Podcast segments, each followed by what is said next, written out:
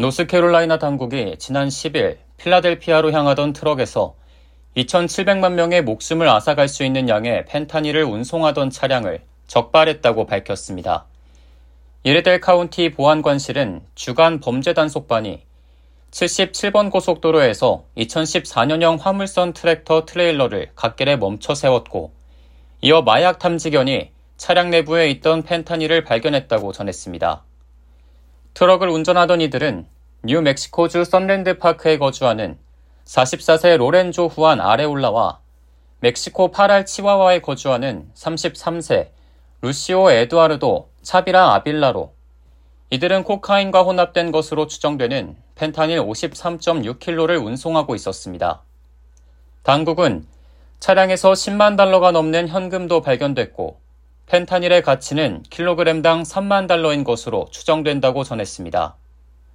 트럭에는 총 375만 2천 달러 상당의 펜타닐이 실려 있었던 겁니다. 노스캐롤라이나 당국은 페이스북 페이지를 통해 53.6kg의 펜타닐은 노스캐롤라이나주 인구의 2.5배 수준인 약 2,700만 명을 위협할 수 있는 양이라고 게시했습니다. 이들은 현장에서 체포됐고 이레델 카운티 구치소로 이송됐으며 연방 수사당국은 이들의 체류 신분을 조사하고 있는 것으로 나타났습니다. 2020년 이후 미 전역에서 매년 10만 명 이상이 약물 과다 복용으로 숨지고 있는데 이 중 약 3분의 2가 펜타닐 과다 복용 때문인 것으로 집계됐습니다.